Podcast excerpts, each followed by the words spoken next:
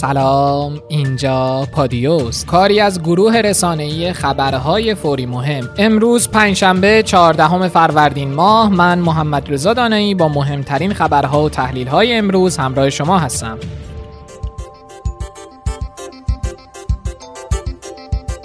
در پادیوی امروز در مورد تعیین مشمولان بسته حمایتی مقابله با کرونا، علت برگزار نشدن جلسات مجلس شورای اسلامی، خانه‌نشینی رئیس جمهور روسیه، خطرناکترین راه انتقال ویروس کرونا، چند خبر خوب و طنز کرونایی، توصیه وزیر بهداشت برای مهار کرونا، علت افشای اطلاعات کاربران ایرانی از طریق تلگرام و طبق برنامه هر پنجشنبه معرفی اپلیکیشن همراه با خانم عارفه موسوی نژاد رو براتون خواهیم داشت.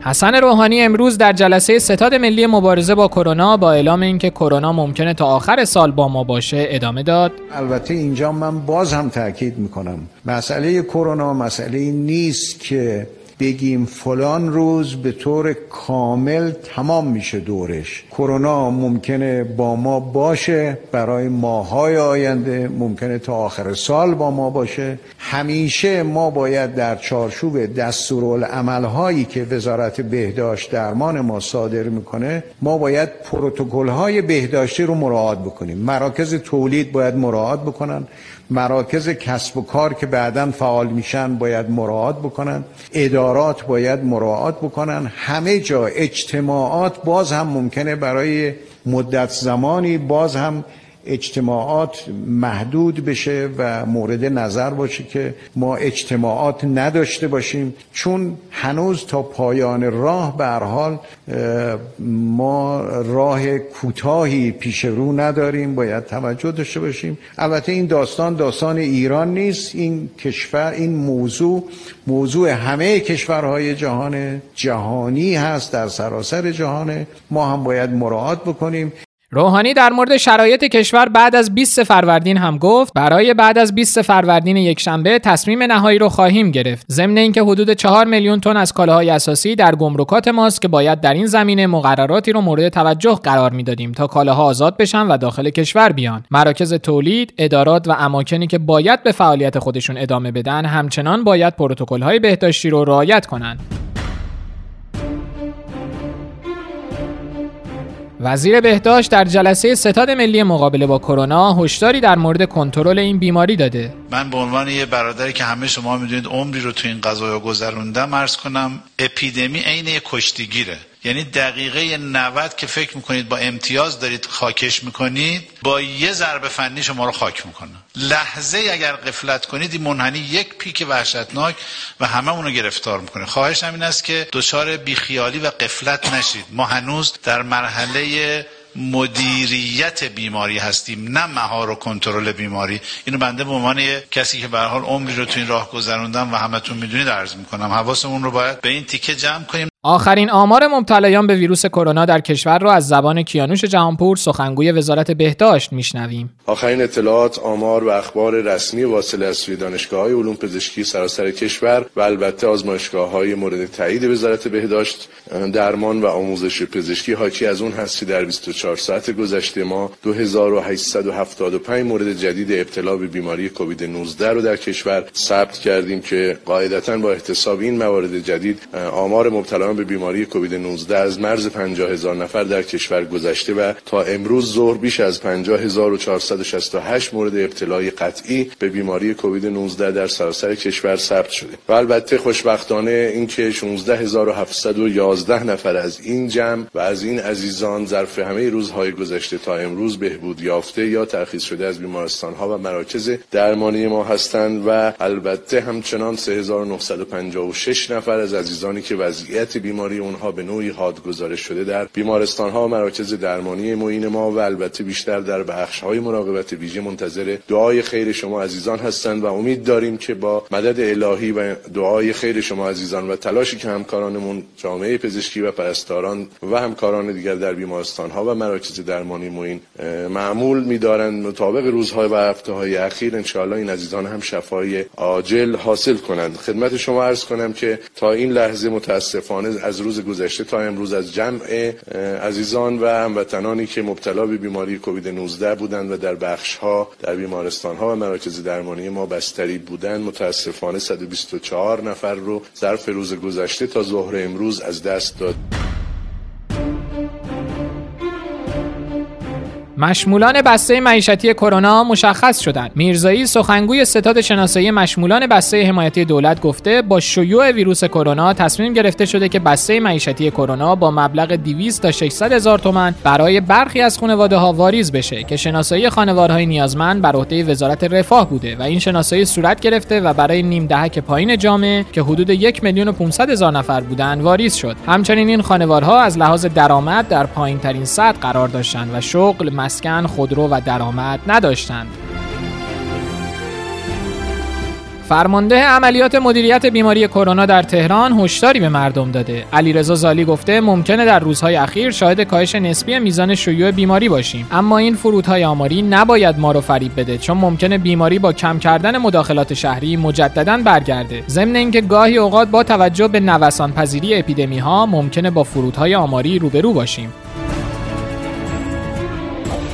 معاون وزیر بهداشت در جلسه ستاد ملی مقابله با کرونا در مورد گزارش سازمان جهانی بهداشت از مقابله با کرونا در ایران، انگلیس، آمریکا، اسپانیا و ایتالیا صحبت کرده. فاصله بین زمان اولین بیماری که تشخیص داده میشه تا پیک بیماری رو دقت بفرمایید، کمتر از دو هفته کشورهای اروپایی، خود امریکا در واقع این نمودار رو نگاه بفرمایید، اینها اولین کیساشون رو مشخص کردن، ولی ایران سیرش اگر ملاحظه بفرمایید در واقع یه سیر تقریبا پلاتوی پیدا کرده، ولی سیری که در ایتالیا و اسپانیا و خود امریکا و انگلیس هست همچنان رو به افزایش، یعنی در واقع اون فاصله اولین کیسی که تشخیص میدن تا زمان پیک خیلی معیار مهمی که آیا ساختار بهداشت درمان اون مملکت چقدر میتونه این رو مدیریت بکنه. در واقع تعطیلی مدارس و دانش در واقع دانشگاه‌ها و مؤسسات حلقه بیماری رو به عمده‌ای تونست بشکنه و باعث بشه که در واقع اون پیکی رو که در بعضی از جاها وجود داره و بعضی از جاها هنوز به پیک نرسیدن، همونجوری که تو نمودار می‌بینین اصلا معلوم نیست ایتالیا تا کی می‌خواد به پیک برسه یا انگلیس شرایطی که داره. حالا من جلوتر خدمت شما عرض می‌کنم. منتها کارهایی که انجام شده بود اینا مستنداتی هست که بالاخره زحمات در واقع حوزه بهداشت درمان هست. دکتر این نموداری که الان برگردونید نمودار ها همین نمودار.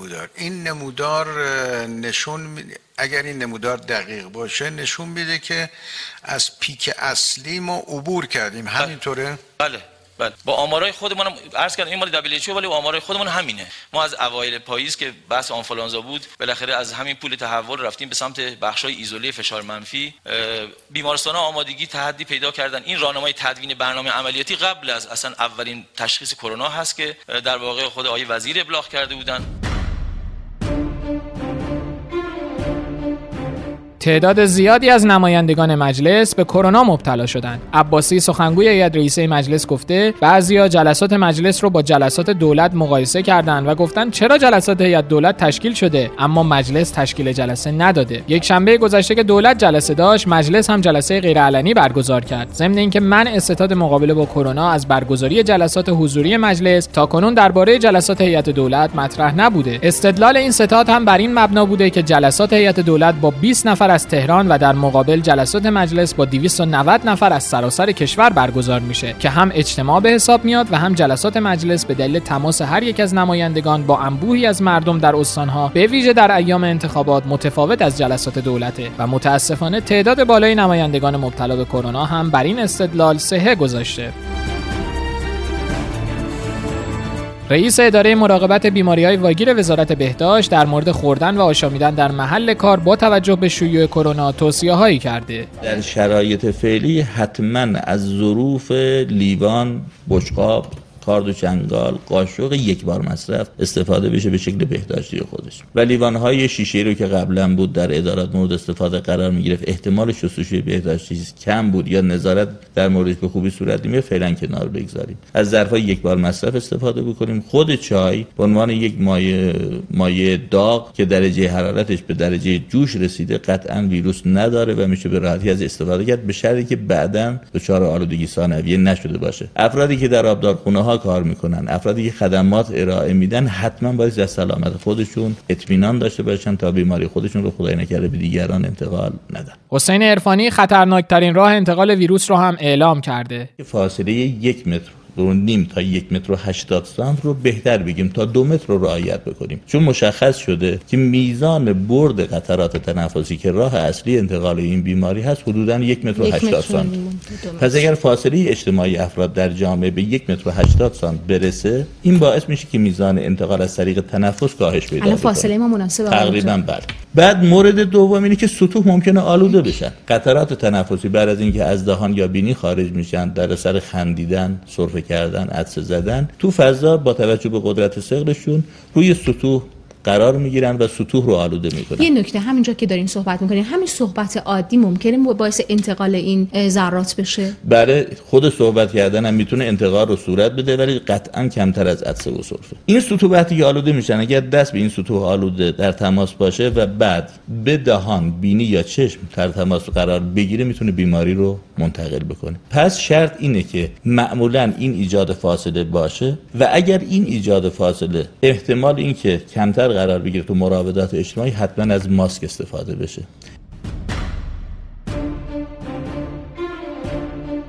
رئیس پلیس امنیت اقتصادی ناجا گفته کارآگاهان پلیس امنیت اقتصادی در بازرسی از واحدهای صنفی، مراکز توزیع و عرضه لوازم بهداشتی و انبارها طی بیست و چهار ساعت گذشته حدود بیست و هشت میلیون عدد انواع لوازم بهداشتی شامل بیست و هفت میلیون و ششصد و بیست و هفت هزار و هفتصد و هفتاد و هفت عدد انواع دستکش و ماسک، سی و پنج هزار و هفتصد و شصت و شش لید مواد ضد عفونی کننده کشف کردند و صد و پنجاه و یک مرکز عرضه متخلف تجهیزات و لوازم بهداشتی هم پلم شده. رئیس اداره اجتماعی پلیس فتای نیروی انتظامی مازندران از دستگیری کلاهبرداری خبر داده که با ادعای در اختیار داشتن داروهای ضد کرونا و فروش اون، ده ها میلیارد ریال از مردم کلاهبرداری کرده.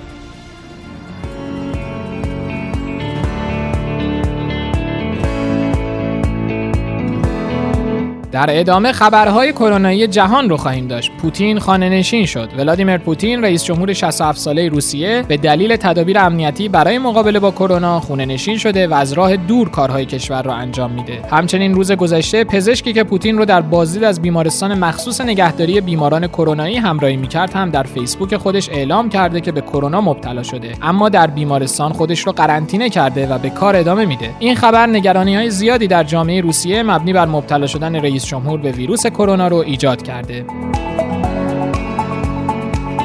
گوگل اعلام کرده که تحت تأثیر شیوع گسترده ویروس کرونا و لزوم افزایش مسئولیت اجتماعی آن در بحران فعلی، رسم همیشگی و قدیمی دروغ آوریل رو امسال کنار میذاره. از بین رفتن حس چشایی و بویایی نشانه اصلی ابتلا به کرونا. به گزارش اسپوتنیک، دانشمندان کالج پادشاهی لندن نشانه اصلی کرونا ویروس رو کشف کردند. به عقیده اونها از بین رفتن حس بویایی و چشایی نشانه اصلی این بیماریه، نه درجه تب بالا. کارشناسان میگن در پنجاه و نه درصد از بیمارانی که دارای این نشانه ها بودن، آزمایش کرونا ویروس مثبت بوده. همچنین دانشمندان بر این باورند که از بین رفتن حس بویایی و چشایی نشونه دقیق‌تری از ابتلا به کووید نوزده نسبت به تب و هنگامی که علامت بوته ظاهر بشه، توصیه میشه بلافاصله برای یک هفته خودتون رو در قرنطینه قرار بدید. طبق قانون جدید از اول ماه می، مردم ساکن منطقه شنزن چین حق خوردن سگ و گربه را ندارند. قانونگذاران به دلیل شیوع کرونا ویروس در چین این قانون رو برای منطقه خودشون با جمعیت سیزده میلیون نفری وضع کردند. ضمن اینکه سالهاست مردم خواستار تصویب چنین قانونی بودند و این اولین باره که چنین قانونی در کشور چین تصویب و اجرا میشه. طبق آمار سالانه ده میلیون سگ و چهار میلیون گربه در چین کشتار شده و خورده میشه.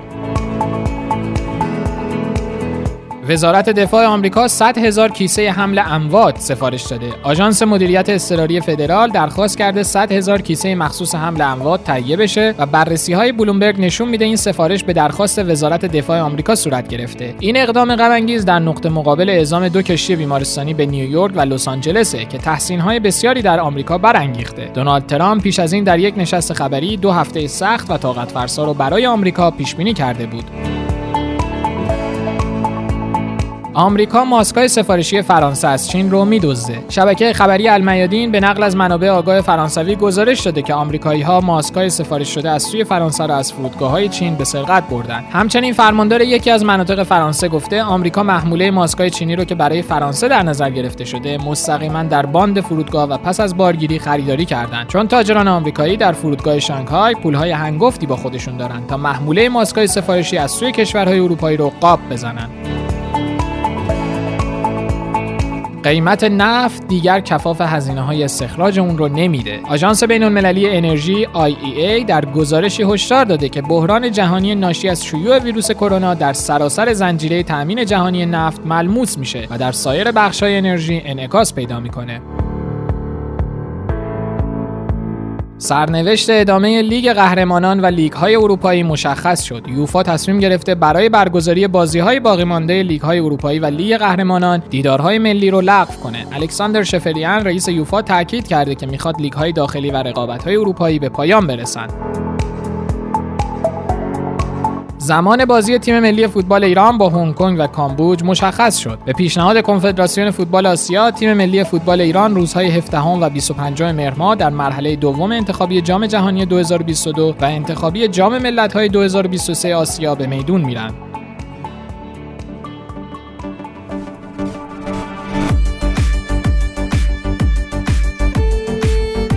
خب بریم سراغ خبرهای خوب و امیدبخشمون. رئیس انستیتو پاستور با اشاره به اینکه در کشور به اندازه کافی کیت تشخیص کرونا داریم گفته آماده صادرات این کیت ها هم هستیم.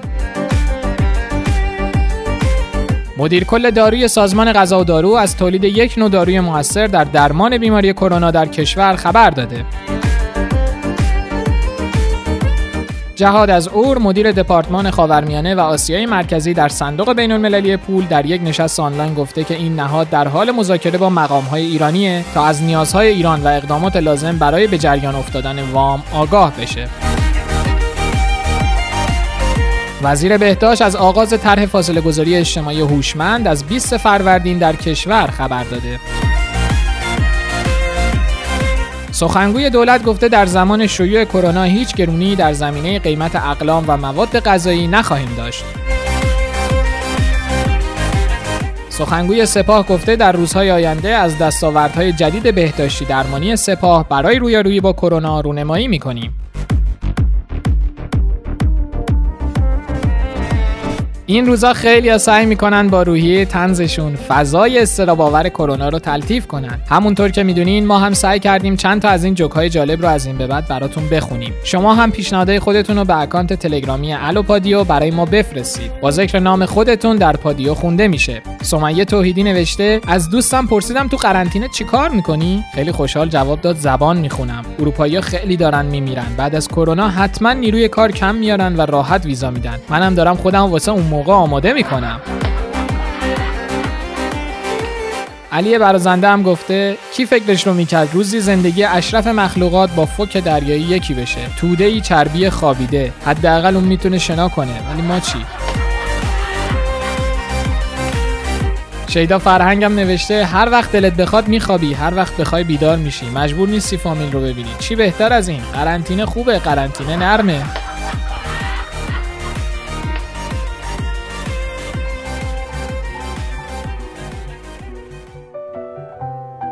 باز هم پنجشنبه و رسیدیم به بخش معرفی اپلیکیشن همراه با خانم عارفه موسوی نژاد. سلام، امیدوارم این هفته هم قرنطینه رو به خوبی پشت سر گذاشته باشین و امروز هم شنیدن این بخش براتون مفید و جالب باشه. امروز میخوام یه اپ خیلی معروف و کاربردی بهتون معرفی کنم که شاید خیلی هاتون ازش استفاده میکنین و یا اسمش رو شنیدین ولی نمیدونین دقیقاً چیه.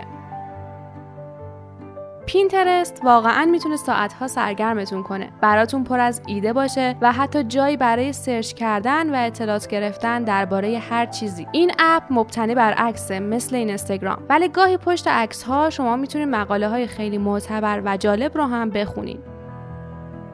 ایده اصلی این اپ پین کردن یا سوزن زدنه. یعنی شما بعد از ساختن اکانت در این اپ بورد یا تخته های مجازی میسازین و عکس هایی که دوست دارین رو توش پین میکنین و یه جا جمعشون میکنین و ژورنال های شخصی خودتون رو میسازین. دقیقاً مثل کاری که قبلا آدم ها به صورت حقیقی انجام میدادن، مثل جمع کردن عکس ماشین ها و تمبر یا کتاب و غیره. حالا پینترست علاوه بر جمع کردن عکس ها و ایده ها، اپیه که بهتون یادگیری ساخت ایده ها رو هم میده و حتی خریدن خیلی چیزها رو توش امکان پذیر کرده. به همین دلیل پینترست میتونه جایی برای بیزینس ها هم باشه که در ادامه به اون هم میپردازیم.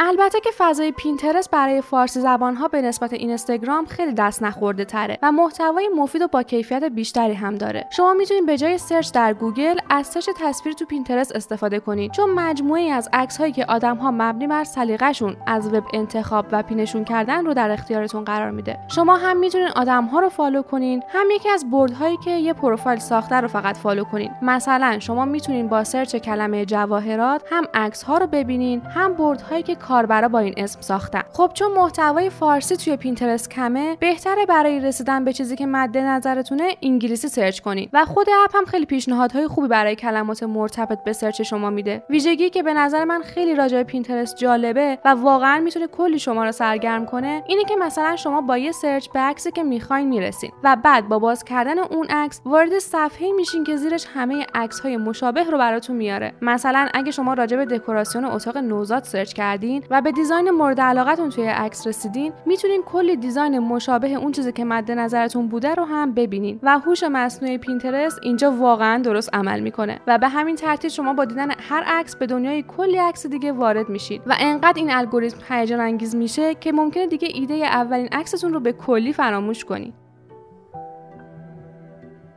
پینترست در خارج از ایران برای بیزینس ها هم خیلی مطرحه و استفاده میشه. یعنی شما میتونین در حوزه فشن به طور مثال کلی ایده ببینین و با وصل شدن به برندشون ازشون خرید کنین. یا حتی اینفلوئنسرهای پینترست هم در خارج از ایران خیلی مطرحن. آدم‌هایی که بردهای مختلف دارن و الهام بخش برای بقیه هستن و گاه هم فالوور فعال میلیونی هم دارن. خب این قسمت خیلی تو ایران مطرح نیست و بیشتر از اینستاگرام برای این فعالیت‌ها استفاده میشه. ولی فضای خوبیه برای استارت یا شروع یه فعالیت در حوزه بیزینستون. کام پینترست علاوه بر اپلیکیشن سایت هم داره، درسته؟ بله، سایت هم داره، ولی خب استفاده از اپش قطعا راحت‌تر و مفیدتره. حالا پیشنهاد من برای کسایی که بچه کوچیک دارن توی این روزهای قرنطینه اینه که توی این اپ راجع به بازی‌های توی خونه سرچ کنن. اگه بخوام چند تا پیشنهاد کلید واژه بهتون برای سرچ بدم، این کلماته: Home Games for Kids، Kids Crafts، Coloring Pages for Kids. که خب عکس‌ها رو شما باید سیو کنین و پرینت بگیرین و بدین بچه‌ها رنگ کنن و خیلی چیزهای دیگه که مطمئنم خودتون میتونین کشفشون کنین.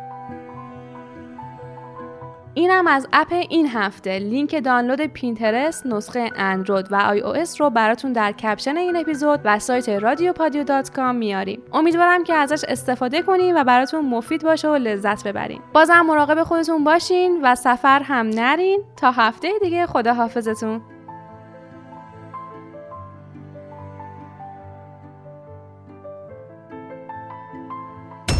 پادیو رو با چند خبر مهم ادامه میدیم. ماجرای افشای اطلاعات کاربران ایرانی از طریق نسخه های غیر رسمی تلگرام چیه؟ معاون وزیر ارتباطات از سایتی به نام شکار گفته که متهم به درز این اطلاعاته. به احتمال زیاد اونها از نقاط ضعف ای پی آی استفاده کردن که بهشون اجازه میده نام های کاربری، شماره تلفن مربوط به اونها و هش های مختلف دیگه‌ای که برای احراز هویت کاربران در داخل اپلیکیشن استفاده میشه رو به سرقت ببرن. داده هایی که این هکرها بهش دسترسی پیدا کردن محدود میشه به نام کاربری، نام، نام خانوادگی و شماره تلفنی که کاربران برای وارد شدن به اپلیکیشن ازش استفاده میکردن. متن گفتگوها و اطلاعات داخلی مربوط به پیام رسانی اپلیکیشن لو نرفته. با این حال داده هایی که به سرقت رفته برای اسپمرها، اونهایی که ایمیل ها و پیام های ناخواسته میفرستن، اطلاعات با ارزشیه. برای اونهایی که میخوان پیام هایی رو به تعداد زیادی از افراد ارسال کنن، اونا میتونن با این اطلاعات گروه های بزرگی از کاربران در تلگرام تشکیل بدن و اطلاعات غلط و گمراه کننده یا اخبار جعلی براشون بفرست.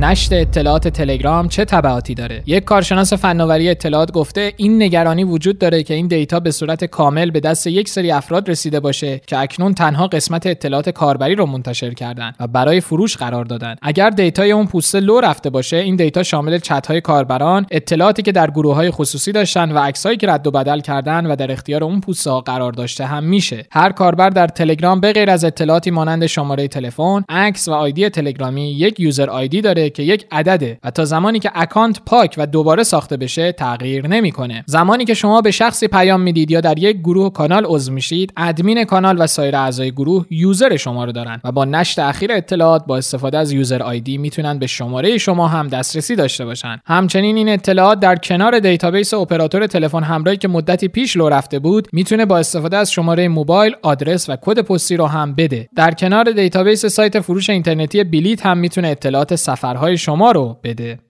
وال استریت جورنال جزئیاتی رو از اولین تراکنش مالی میان ایران و اروپا در چارچوب اینستکس منتشر کرده. افراد نزدیک به این موضوع اعلام کردند که تجهیزات فروخته شده مربوط به درمان بیماری‌های خونی بوده که از یک شرکت آلمانی خریداری شده و چندین ماه نهایی شدن این معامله طول کشیده. همچنین ارزش مالی این قرارداد تقریباً پانصد هزار یورو، پانصد و چهل و هشت هزار دلار بوده و تجهیزات فروخته شده هیچ ارتباطی به همه‌گیری ویروس کرونا نداره.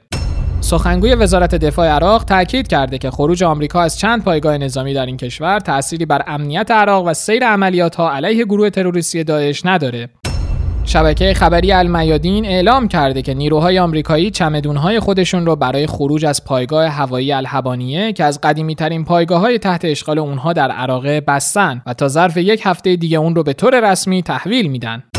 نیروهای اشغالگر آمریکایی ستونی از کامیون‌های حامل امکانات لوجستیکی را از عراق به فرودگاه خراب‌الجیر در حومه حسکه واقع در شمال سوریه منتقل کردند. آمریکا با این کار بار دیگر قوانین بین‌المللی را نقض کرد.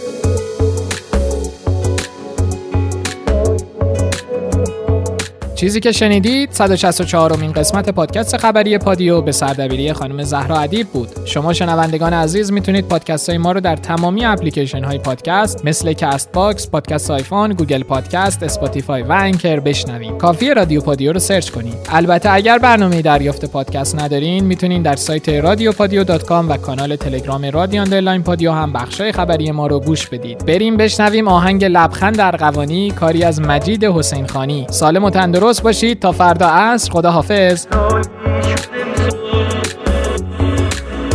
چه سالی شد امسال، شب روشن و تو، یه تنهایی خوب، من و تو، من و تو، کنار تو هم که تموم جهانی، با لبخند رویایی ارغوانی.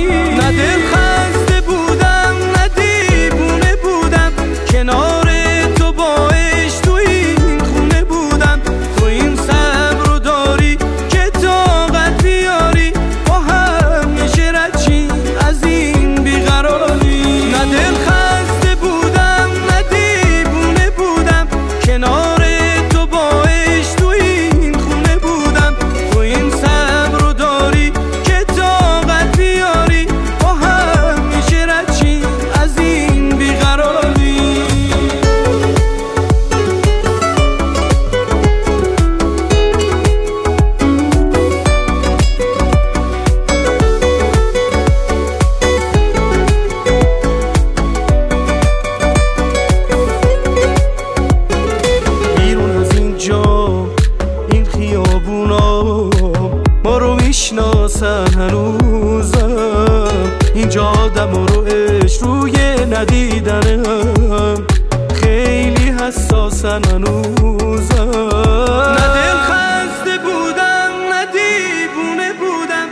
با نه دلخسته بودم نه دیوونه بودم، کنار